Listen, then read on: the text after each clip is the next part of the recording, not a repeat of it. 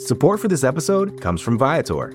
Experiences are what people love the most about travel. That's why Viator has over 300,000 bookable experiences, so there's always something for everyone. They offer everything from simple tours to extreme adventures. Plus, Viator's travel experiences have millions of real traveler reviews, so you have the information you need to book the best activities for your trip.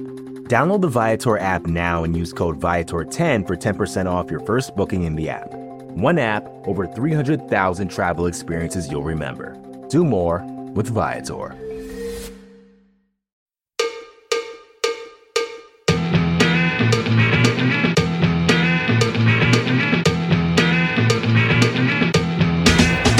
Start! You can call me Bruce. Bruce Nolan is standing by. Hey, Wacky Bruce! Coming to you from an undisclosed location, this is the Bruce Exclusive. And here's your host, Bruce Nolan.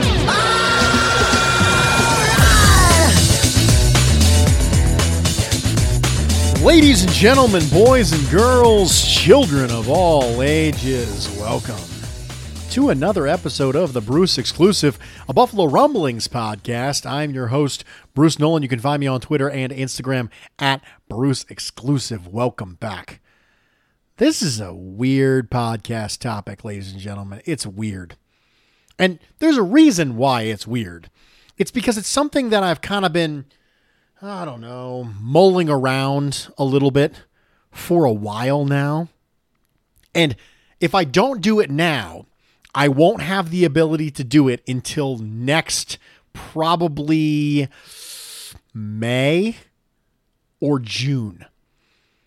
And that is, we're going to have a discussion about taking the L today. What inspired me to do it now as opposed to next offseason. Yes, I have a book of topics that I could potentially use for next offseason was a punter, believe it or not. A punter inspired me. Specifically, one Australian punter, Lachlan Edwards, inspired me. If you recall correctly, when the Bills signed Lachlan Edwards, I said, I think he's going to be our punter week one. Yeah, he's not a good punter, but at least he's consistent. And Corey Bojorquez isn't. I was wrong. Very shortly after, they cut Lachlan Edwards and essentially anointed Corey Bojorquez the starting punter of the Buffalo Bills. This is not the first time that Bruce Nolan has been wrong. In fact, this offseason, you recall I did a 53 man roster projection that was based on a philosophy of something that Brandon Beane had talked about. He had talked about operating under the assumption that the cap next year would be $175 million. That's all well and good, except that 53 man roster projection only had 52 people on it. Yep, you heard that right. I did a 53 man roster projection that didn't have the right number of people. What happened was I started doing it back when EJ Gaines was still on the roster. And after he opted out, I removed him, but I didn't fill the spot. And I ended up with 52 men. So already in the last couple of weeks, we've had a couple times when Bruce has been wrong. But that's not the only time Bruce has been wrong. So we're going to have a little bit of fun before the season starts. And we're going to talk about taking the L. Specifically, we're going to talk about some of my worst takes over the course of my football fandom and I guess podcasting slash analysis career. I don't, um, time, my time doing this, I think is better. This isn't a career. This is, this is the time that I do it. And we're going to talk about taking the L in general, just as a, as a holistic concept, because I think it's fun. I think it's interesting. I think it's good to take stock in your failures and what you have learned from them. And I think it'll be fun for some of you guys because part of what this this podcast is all about is me offering you opinions. Now, I try to make sure that I always have reasons for my opinions. That's one of the foundational pieces of what we do here on the Bruce exclusive is we always have a reason why. How and why are more important interrogatives than what. That is a Bruceism you have heard a million times over. You will hear it again moving forward. I promise you. You might even hear it again on this pod. But we're going to start with the original L, the biggest of all L's that Bruce has ever taken, the first major L of my football life. The take was Rick Mirer would be just as good as Drew Bledsoe. That's right, ladies and gentlemen. We're going back in our time machine to 1993. I'm not going to tell you how old I was in 1993, but I will tell you that this was the first time I even had casual interest in the NFL draft.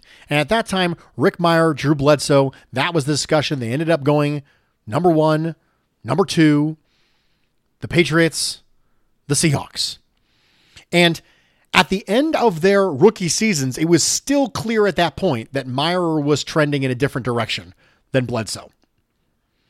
And that's what got me bit by the NFL draft bug. And so the first one of the NFL drafts that I started to really seriously follow was the draft immediately following the 1993 draft, which, if you will recall, was the famous 1994 draft, which was Who the Hell is Mel Kiper? That's right, ladies and gentlemen. Who the hell is Mel Kiper? The 1994 NFL draft feud with Colts general manager Bill Tobin and NFL draft analyst Mel Kiper Jr. I was hooked at that point. The idea that I could have gotten it wrong inspired me to become more of a draft nut. And then in 1994, the Who the Hell is Mel Kiper discussion with the Colts and whether or not they should have taken Trent Dilfer and whether or not they should have taken somebody else. But instead, they took a linebacker and it didn't go great at all. Because, yeah, they got Marshall Faulk, and that's great, but Trev Alberts was the pick. After Indianapolis traded up to number five. So there was strategy behind this, and it was interesting, and it was about roster building, and I was hooked. But the only reason that I got hooked in 94 is because I took an L in 93. Very important. The idea that you could have two quarterbacks come into the league and have them neck and neck in overall development. And by the end of their rookie year, you were thinking they're trending in opposite directions. That was fascinating to me. But it was only willing to be fascinating in my brain because it was first willing to be wrong. And I was clearly wrong. Drew Bledsoe had an infinitely better career than Rick Mirer ever did. And it wasn't because of organizational instability. We don't look back at Rick Mirer and think, gosh, you know, Bruce had a shot to be right. It's not like we look back on Rick Mirer the way some people look back on Josh Rosen and say, you know, we, we might never know what he would have become if he hadn't gotten bounced around in all the situations that he went through. Maybe he could have been something. We don't look at Rick Mirer like that. It was just wrong. Instead, we look back and go, it was Drew Bledsoe and oh yeah, that other guy. In fact, if if Peyton Manning and Ryan Leaf hadn't been so disparate in their personality types, if Ryan Leaf hadn't been such a colossal not even a bust on the field, but a colossal character where he's snapping at reporters and he's being inflammatory. We might look back at Peyton Manning, Ryan Leaf as Peyton Manning and that other guy, the same way we look at Drew Bledsoe and that other guy, Rick Mirer. The only reason we remember Ryan Leaf so much better than we remember Rick Mirer is because he was explosively bad, not quietly bad. But the point is that the original L that Bruce took in football was Rick Mirer, Drew Bledsoe. And taking that L allowed me to be open mentally to the interesting things that the NFL draft had to offer me as far as mental stimulation. And I got that immediately the next year with Who the Hell is Mel Kiper? I might not even be as big a football fan as I am now. I might just be a Bills fan. I might not even be a football fan. I might just be a Bills guy. If it wasn't for my willingness to take the L and be fascinated by the method at which I got it wrong, growth comes from taking the L.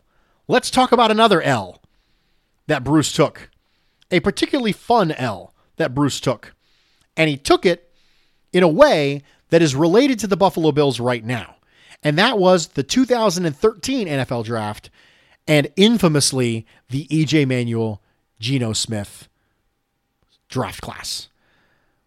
A lot of people think that the 2013 NFL draft class for quarterbacks is one of the worst quarterback class in the history of football when it comes to quarterbacks. I don't disagree with that. One of the discussions was coming into the year where was Matt Barkley going to go? Of course, he ended up going in the fourth round to the Eagles. But Matt Barkley was my QB1 that year over Geno Smith. And I deemed him worthy in my mock draft that I did on the Buffalo Bills message boards prior to the draft. I deemed him worthy of the number eight overall pick. In the 2013 NFL draft, my mock draft had Robert Woods in the second round, which I nailed it and he ended up being a good player in this league. So I take credit for that one. But Matt Barkley and the number eight pick. Why is taking the L important on Matt Barkley? Because if I hadn't taken the L on Matt Barkley and learned from it, I probably would have had a higher grade on Jake Fromm. That's important. It's important to be able to take the L when necessary for growth. So earlier, it was growth in regards to a fascination, growth in your hobby, growth in your interests. Allow yourself to be open to new things, new experiences. With this one, it was open to the idea that physical traits matter when you're attempting to project players to the NFL. Whether or not someone can continue to do the things that they did in college at the next level is based on their athleticism. I had a discussion about fullbacks last week, and I talked about how versatile Patrick DiMarco was considered to be coming out of South Carolina. The reason he hasn't been that versatile in the league is because he lacks the athleticism. You need the athleticism to allow your versatility to carry to the next level. Yeah, you can be versatile, when you're playing against lesser athletes. But that versatility somehow goes out the window because you don't have the athleticism to be able to translate. And that's the trap that I fell into with Matt Barkley. I thought he threw with enough anticipation that he could make up for less than desirable physical traits. Not being overly mobile, not having an overly strong arm. I thought that that was the case. I was wrong. That learned lesson helped me get it right with Jake Fromm. I'm not saying it's over for Jake Fromm. I've already, he hasn't, for goodness sake, he hasn't even been through his first training camp. But it's why I didn't project Jake Fromm as being a first round pick ever. That's good. That's learning. But if you're not willing to accept the loss, then you're not willing to figure out why your take was wrong. And if you don't know why your take was wrong, you're going to do it again. It's going to happen. So, those are two examples of times when I personally had to take the L and the benefit that came along with doing it. So those are the benefits. Now, there's a couple times where you got to take the L and just laugh at yourself. There's no growth to be had. You just missed it crazily. There's no excuse. You don't know what it is. For me, that's Prince Amukamara. I had a couple takes come draft time when we were at number three overall and I thought Cam Newton would be gone. And I had to take against Cam Newton. I was like, show me a read option quarterback who's been successful in the NFL. That didn't go well. That wasn't even my worst take of that draft. I did say Cameron Jordan would be better than Marcell Dareus, and everyone thought I was crazy for that. So I nailed that one. But famously, I said Prince Amukamara would be better than Patrick Peterson. Yes, I did. I said that thing. Again, I ignored athleticism. But I already knew that. I had already learned that lesson earlier. So I, there's no excuse here. I just screwed it up. Sometimes your L's aren't growing moments. Sometimes you burn the tape and you move on. Sometimes it's such a bad take that you look back and go, What the heck was I thinking? In which case, you approach taking the L differently. So, first thing you can do is you can take the L and you can grow. And the second thing you can do is you can take the L and just burn it. Move on. Prince Amukamara being potentially better than Patrick Peterson. Prince of Amukamara's had a perfectly nice career.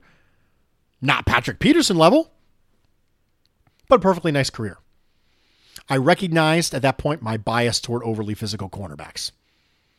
That's one of the reasons why I loved Josh Norman as a day three guy when he came out. I love me some physical cornerbacks. I just do. And I've had to fight against that predisposition and that bias ever since when it comes to corners. But what ends up happening is that we can't take the L. I've just established some benefits of taking the L, some of the L's that I've taken, and some of the good that's come out of it. We can't do it. We can't find a reason to do it. One of the reasons why we can't do it is because we have an ego problem in this culture. Ego impedes growth. This idea that the ego has to be protected and every L that we take diminishes the ego that we rely on so sufficiently. We need it to sustain us because we have identity problem in this culture. We need to be right because being right's part of the identity. And so we can't admit when we're wrong because if we do, it'll chip away our identity. You know who would hate that? Sean McDermott because ego is part of a fixed mindset. It's not part of a growth mindset. That's right, ladies and gentlemen. I brought Sean McDermott into this. Part of having a growth mindset, which Sean McDermott constantly preaches, is being open to the idea that knowledge is fluid. So even if you were right 10 minutes ago, things might have changed and you might be wrong now. Your knowledge base has to continually grow. And the more ego you have, the more fixed you are. The more fixed you are, the less you grow. The less you grow, the better off you will be at staying put. And staying put is a quick way to fall behind. That's why ego is not something that you see a lot of from Sean McDermott. One of the ways he's the exact opposite of Rex Ryan is the fact that he's willing to say to himself, you know what, I that was my bad. I did wrong on that one. I'm not very good at this. I need to get better. I have said before that Sean McDermott is a shockingly progressive coach for being someone who constantly spews football cliches and basically tells you nothing in press conferences. You would think that those two traits would lend themselves more toward being somebody who has a little bit more rigid ego, but that's not the case. So be more like Sean McDermott be willing to take the L there. There is something interesting that happens in our culture that allows us to not take the L. One of those things that I want to talk about is ego, and I mentioned it. The other thing I want to talk about is primary and secondary emotions. Maybe you're familiar with the feelings wheel. The feelings wheel is not as not as rudimentary and not as juvenile as it sounds. Dr. Gloria Willcox created a wheel that shows you primary and secondary emotions. The primary and secondary emotions go on and Google it, but the primary and secondary emotions are connected to each other. Each one of the primary emotions, which is happy, surprised, bad, fearful, angry, disgusted, and sad, those things are your primary emotions. Then within them, those are sub emotions.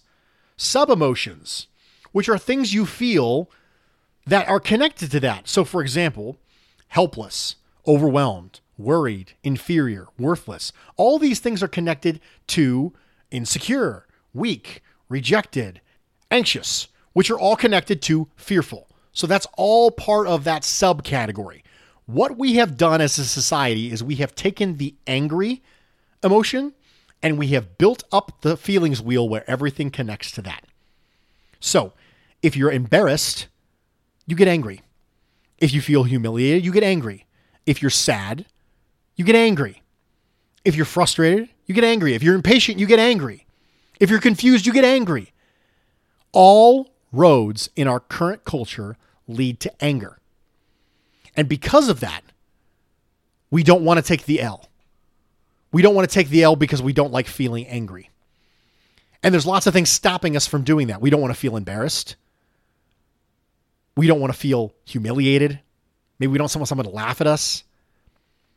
All of these things lead to anger in our current culture because we can't just be sad. We can't just be fearful. All that stuff ends in anger, disgusted anger, surprised anger, unless it's a good surprised, bored anger, indifferent anger, apathetic anger, pressured anger.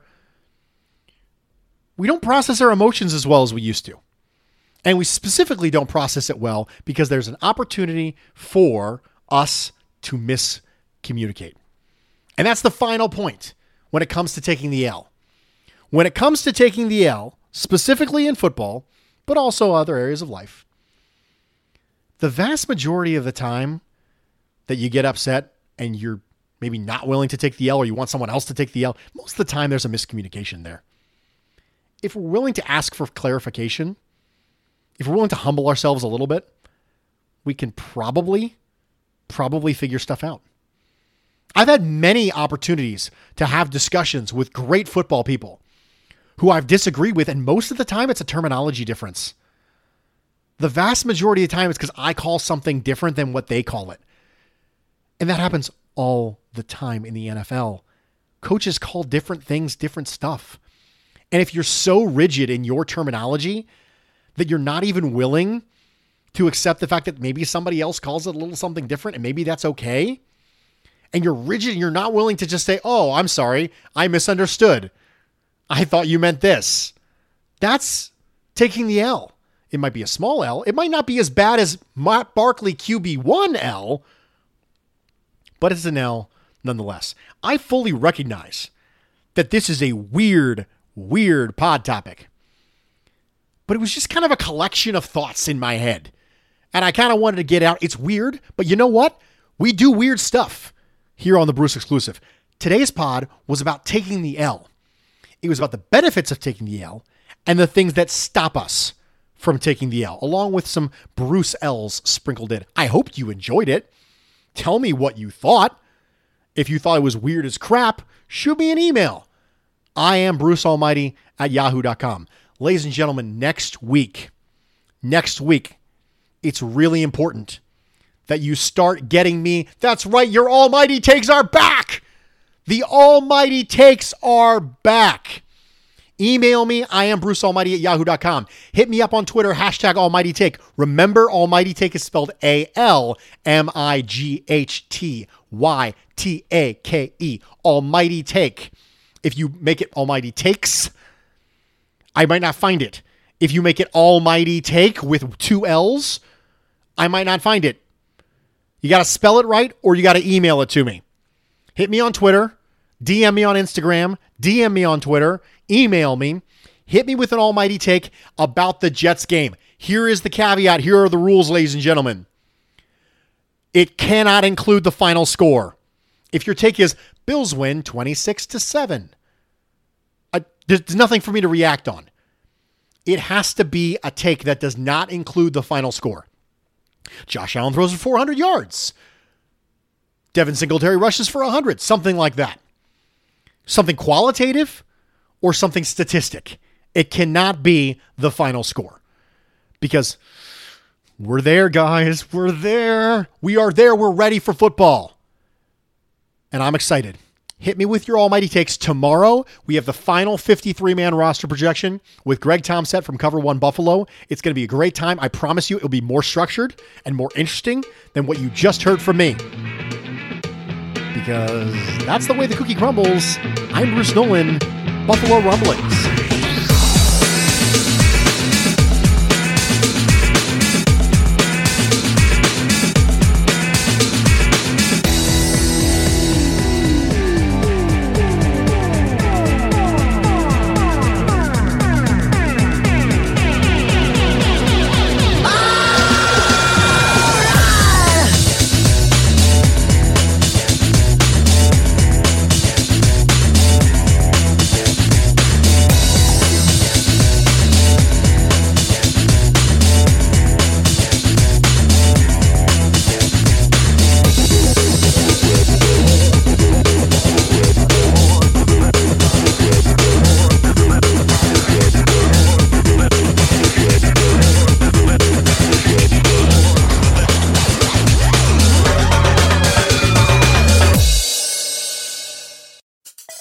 Support for this podcast comes from Smartwater.